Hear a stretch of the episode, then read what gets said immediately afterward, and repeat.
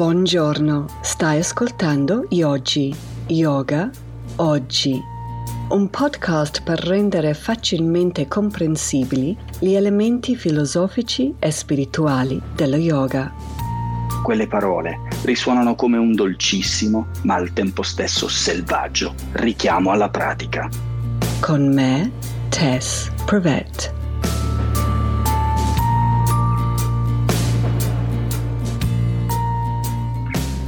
Siamo alla terza regola etica di Patanjali dal suo Yoga Sutra, il terzo Yama, e questo si chiama Astea.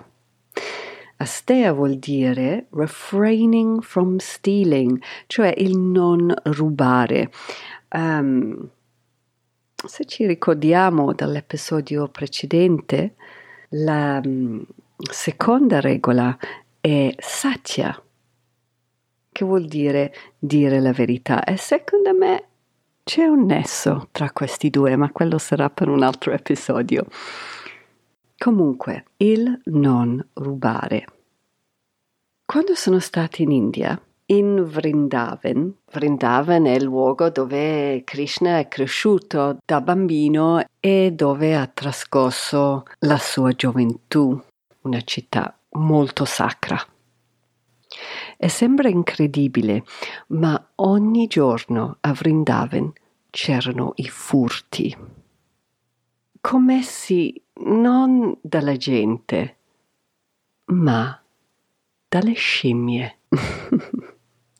Allora, piccolo parentesi, quando si vede queste foto di Vrindavan, soprattutto quelli dei turisti, si vede questi templi antichissimi, bellissimi, magari con un piccolo laghetto davanti e c'è sempre la scimmietta uh, in posa. Um, aesthetically sembra molto poetico visto così, ma in realtà queste scimmie sono furbissime.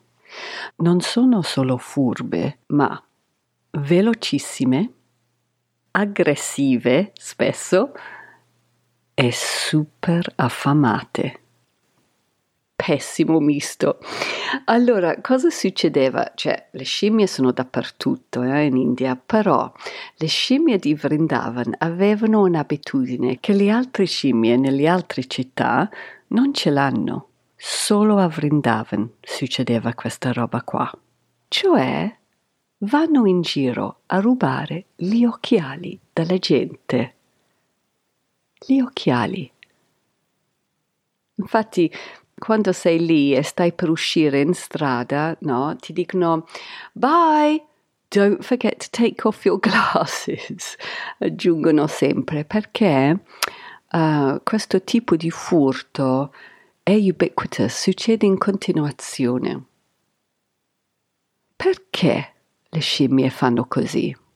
Non so bene il perché gli occhiali, immagino perché sono molto più facili da rubare rispetto alla borsa della situazione. Comunque so quello che vogliono. Vogliono il pranzo gratuito. Non è che ti prendono gli occhiali e poi se ne vanno. Rubano gli occhiali e ti stanno vicino. Se tu poi vai lì e gli offri un pochino di cibo, spesso ti restituiscono i tuoi occhiali. Molto spesso rotti, conciati malissimo, però te le danno. E sono, sono dei piccoli geni, eh, questi, questi scimmiette qua. Comunque, mm, il pranzo o il pasto gratuito. Io mi sono sempre detto, vabbè, di tutti, di tutti questi um, yama e niyama, alla fine mi sembro abbastanza a posto no? con, uh, con questa questione del non rubare. Finché ho letto questo libro, um, Svegliati a ciò che fai di Diana Rizzetti, bellissimo, è più un, un, libro sul buddismo che sulla yoga, però va letto assolutamente. E lei traduce questa cosa di non rubare in questo modo. Dice è il non prendere più del necessario. Oh, stupendo. Quando ho letto quello, puff, mi ha aperto la mente. Io ho detto, oh mamma mia, io sono stracolpevole. E la prima volta che ho letto quel libro ero, grazie alla mia santa suocera, uh, in un albergo in Sardegna. Stavamo facendo la, mi sembra che era la, la vacanza di famiglia, no? tutti quanti insieme. Solo in Italia si fa queste cose meravigliose. Chiudo parentesi. E, um, e avevo appena letto questa traduzione e vado a fare la colazione. Allora, questo albergo stupendo eh, faceva questa cattiveria di offrire il pranzo, colazione e la cena in stile buffet. Allora vado lì, prendo i miei piatti, prendo le mie cose, sto cominciando ad arrivare alla nostra tavola per mangiare Guardo il mio vassoio e vedo due uova fritte, un pezzo di pane tostato, una macedonia, un yogurt, muesli, della frutta secca e un pezzo di formaggio. Allora, piccolo parentesi, io di solito mangio alla colazione un yogurt con muesli. Basta. Allora ho guardato il mio piatto e mi sono detto ma cosa sto facendo? Stavo prendendo molto più del necessario. Devo ammettere che poi ho guardato il tizio vicino a me, che avrà avuto doppio dei miei chili, eh? secondo me era tedesco, e aveva sul piatto, I kid you not, sei uova fritte, sei insieme al bacon, eccetera, eccetera. E ho detto, cavoli, no? Se vogliamo vedere un esempio eclatante di eh, l'apposto di Astea, di questo prendere più del necessario, il buffet è il posto ideale.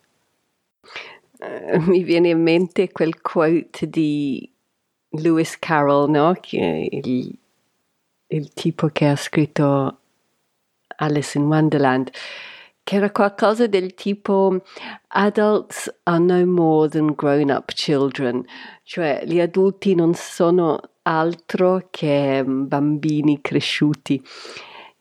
E in effetti, quando si guarda come la gente um, si comporta nel buffet, eh, sono proprio come bambini nel negozio di caramelle. Um, e anch'io, se non sto molto attenta, casco nella stessa trappola. E tornando alla mia colazione, all'albergo, mi sono detto, ma come mai mi comporto così? Secondo me viene un po' da questa mentalità, posso, perciò prendo. Um, insieme all'idea del pranzo gratuito. Posso prendere tutto quello che voglio, in questo caso nel buffet dell'albergo, e non mi costa di più. È ovvio che abbiamo già pagato, eh? e anche tanto, però non c'è nessun limite di quantità. Allora scatta questa mentalità del pranzo gratuito. E, um, posso perciò prendo, more is better, più che c'è meglio è, e è tutto dovuto.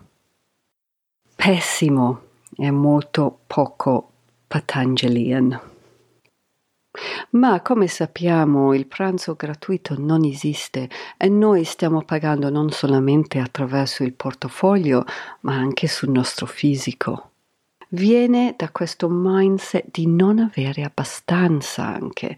Um, è interessante perché ho visto su YouTube parlare questo certo Roberto Kiyosaki, che è un entrepreneur, e lui diceva um, che la povertà viene trasmessa di generazione in generazione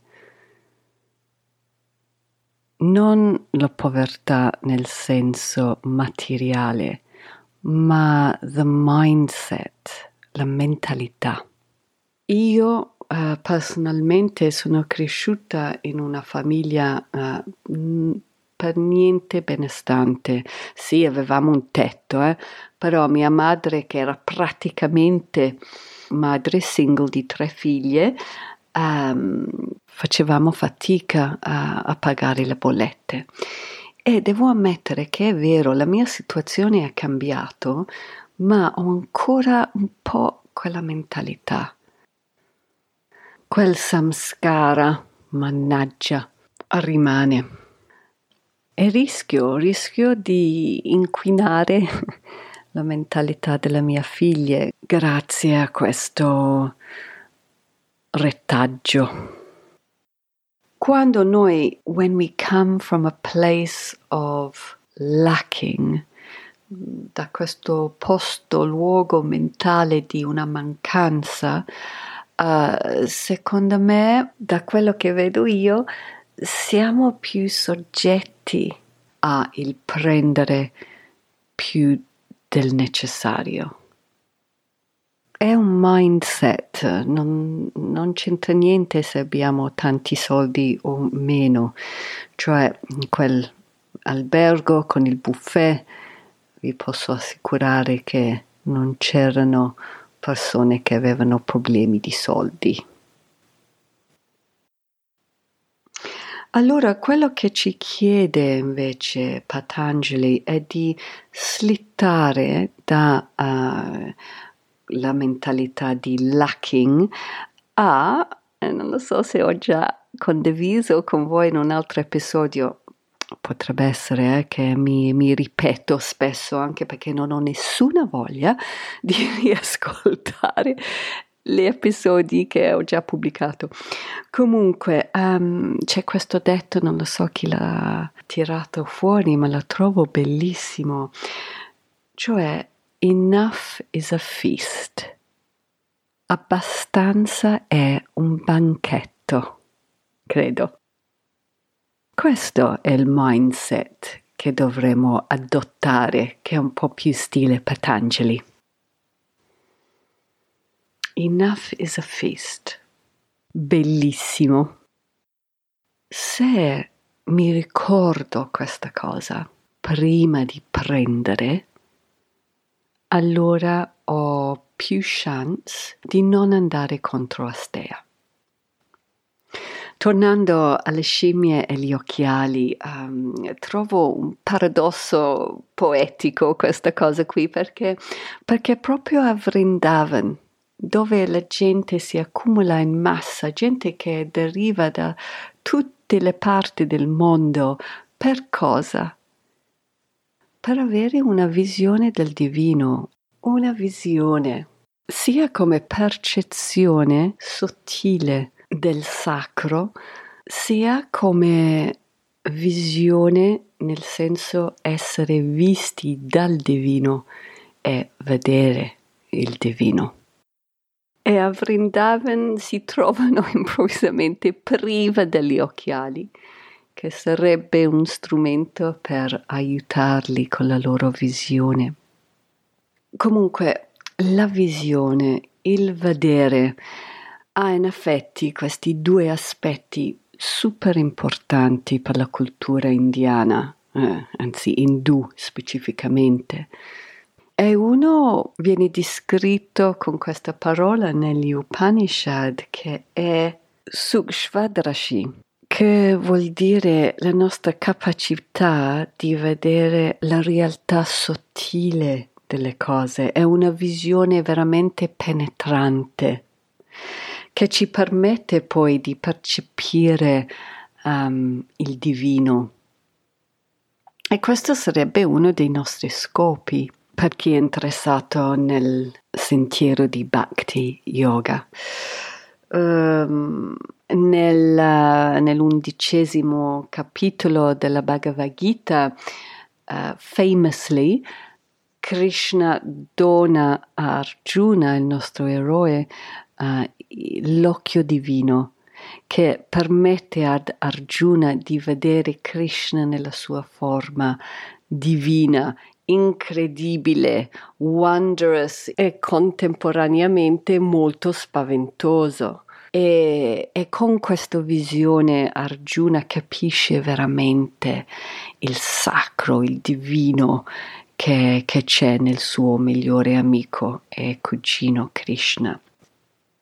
Um, il Swami Tyaganananda dice che la ragione per cui la maggior parte di noi non riesce così facilmente a avere questa percezione del divino è perché stiamo soffrendo una specie di cataratta sugli occhi spirituali, lui dice. È, questo, è questa specie di, di nebbia che ci blocca da questa visione divino è causato da, da attaccamento, dal desiderio. Mm. E il nostro goal è di, di avere una visione più chiara, limpida. E quando si parla di questo tipo di visione interna, um, questa percezione, si sente spesso parlare del terzo occhio, no? E ehm, voglio sottolineare qua che il terzo occhio è simbolico. non è una cosa vera. Cioè, dico questo perché Swami Tyagananda raccontava che uno dei suoi discepoli era venuta da lui con una specie di ringonfiamento sulla fronte e lui ha detto secondo me uh, mi sto finalmente avendo l'esperienza del terzo occhio e Tyagyananda ovviamente ha detto amico non è così cioè è simbolico questa roba qui è una, è una visione interna mm. L'altro aspetto della visione è darshan. Trovo meravigliosa questa cosa qui, darshan, che vuol dire vedere. Ma uh, non è solamente una funzione degli occhi, è un modo per i divoti di ricevere una benedizione ed è una specie di pregare con gli occhi. Non c'è nulla di simile in tutte le religioni occidentali, abramatiche, almeno da quello che so io, e lo trovo affascinante. Quello che ho visto in India è che um, il rito religioso è un multisensorial experience tutti i nostri organi dei sensi vengono coinvolti. È una festa per i sensi, da uh, colori e la bellezza di e in questi templi, in questi momenti dedicati a worship, alla devozione. È una festa per gli occhi con tutti questi fiori e colori, è una festa del gusto perché tutti portano prima il cibo come un offering al loro Ishta Devata che in Vrindavan è Krishna e Radhe. E mm, poi c'è il, il cantare, perciò sono coinvolti anche le orecchie poi c'è questo famoso darshan. Uno degli obiettivi per il devoto che va in un tempio è di mettersi nel campo visivo del murti. Cos'è il murti? Forse l'ho spiegato in un altro episodio. Um, il murti è una statua, tra virgolette, del divino che attraverso certi riti è imbevuto della presenza di Dio. Allora adesso mi viene in mente quando sono andata in questo tempio, loro tenevano um, i murti su un palcoscenico nascosto dietro una tenda. Allora tutti entravano, offrivano sul palcoscenico il cibo che avevano preparato per il loro Dio poi c'erano canti eh? e poi a un certo momento, puff, le tende si aprono e tutta la gente si schiacciavano andando verso il palcoscenico, era veramente una specie di rock concert. Um, perché? Perché tutti volevano essere messi in quella line of vision del divino, del Murti, perché è dagli occhi che loro ricevono questa benedizione. È dagli occhi che loro ona, onorano il loro Dio. Ed è molto particolare perché lo sguardo è come qualcosa di tangibile ha sostanza. Essere visti dal divino è come essere accarezzati da Dio.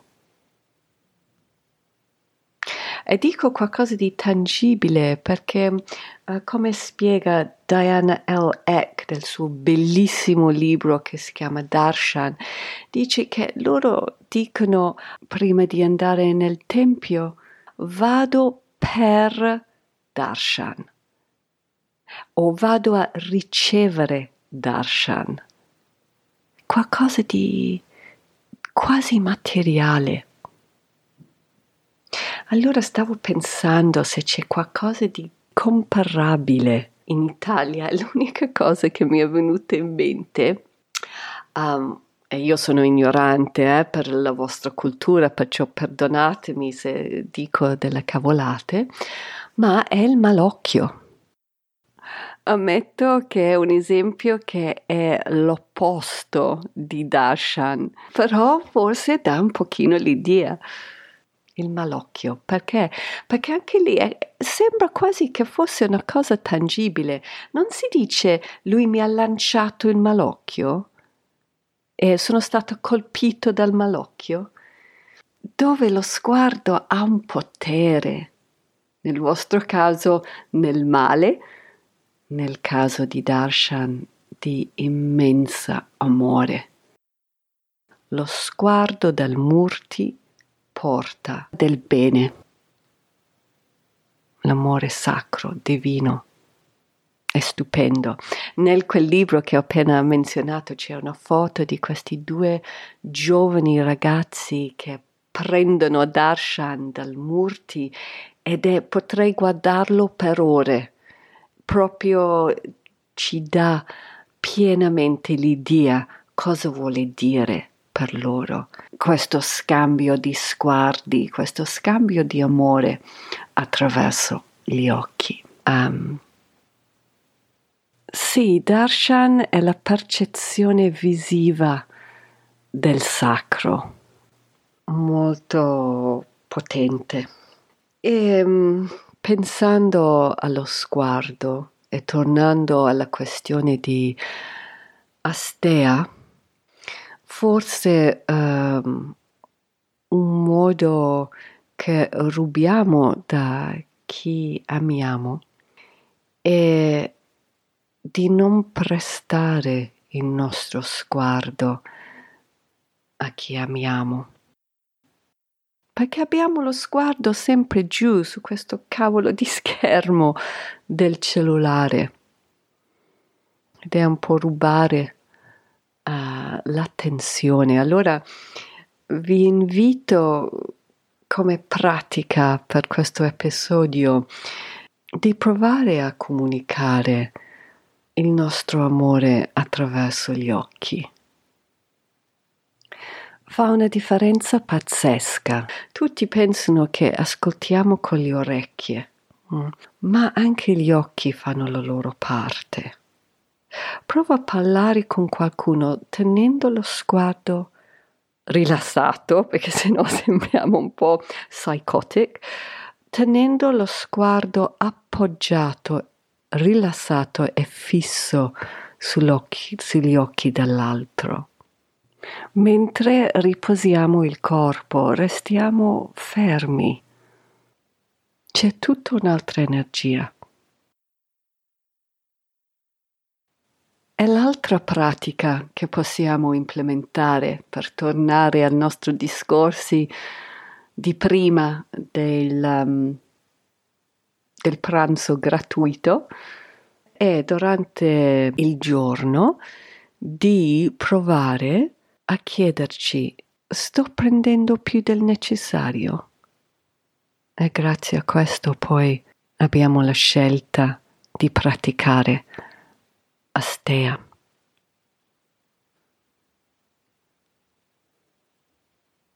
Comunque, visto che abbiamo parlato molto degli occhi, volevo lasciarvi questa bellissima storia di uh, Vivekananda.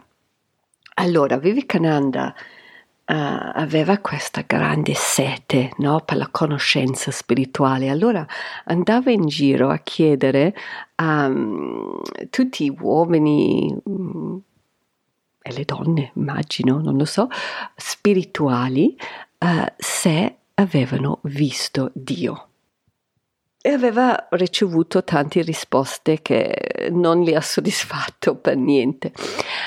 E a un certo punto va da Ramakrishna, prima che lui era diventato il suo guru, e Vivekananda gli chiede, tu hai visto Dio? E Ramakrishna dice una cosa stupenda, dice sì, e non solo.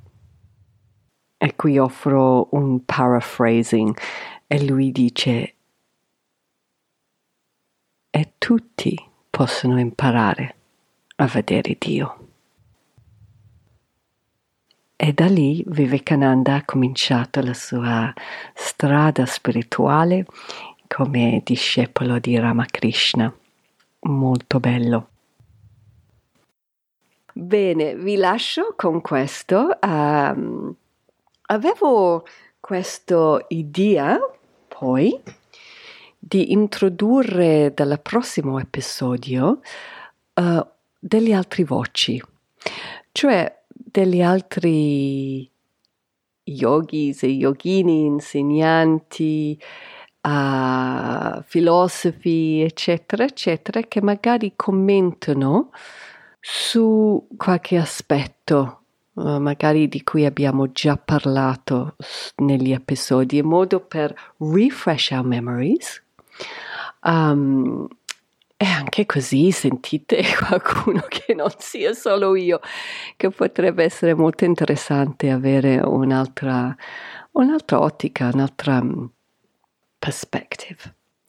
E sono molto contenta che il nostro primo ospite su questo angolo degli altri, dove terzi offrono una breve condivisione riguarda qualche aspetto della filosofia yoga, sarà Alessandra Martin, um, insegnante, una delle fondatrici del centro yoga Krama Yoga e um, una persona che ha una conoscenza della filosofia molto, molto profonda. Lei inizierà questo nuovo pezzetto, diciamo, del podcast. Bene, eh, vi ringrazio tantissimo per l'ascolto.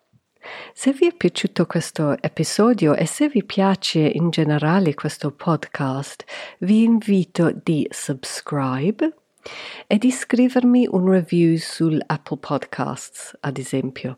Questa, mm, questa aiuta tantissimo alle altre persone a trovarmi con questa cosa del review si può scegliere di o semplicemente mettere del numero di stelle che secondo voi corrisponde con um, il vostro soddisfazione o potete anche scrivere qualche cosa.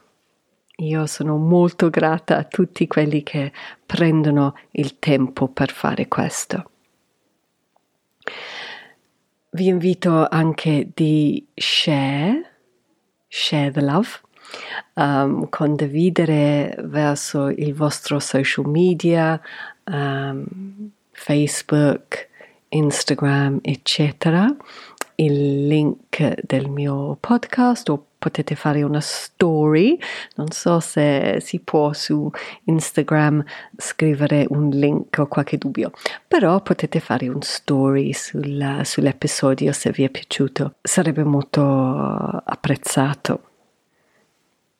Chi vuole fare invece una lezione di Hatha Yoga con me, potete farlo o online o in presenza finalmente scrivendomi a lotuspocus16 chiocciola gmail.com potete scrivermi lì o a yogi yoga oggi chiocciolagmail.com per commenti, domande, richieste uh, e farò il mio possibile per rispondervi.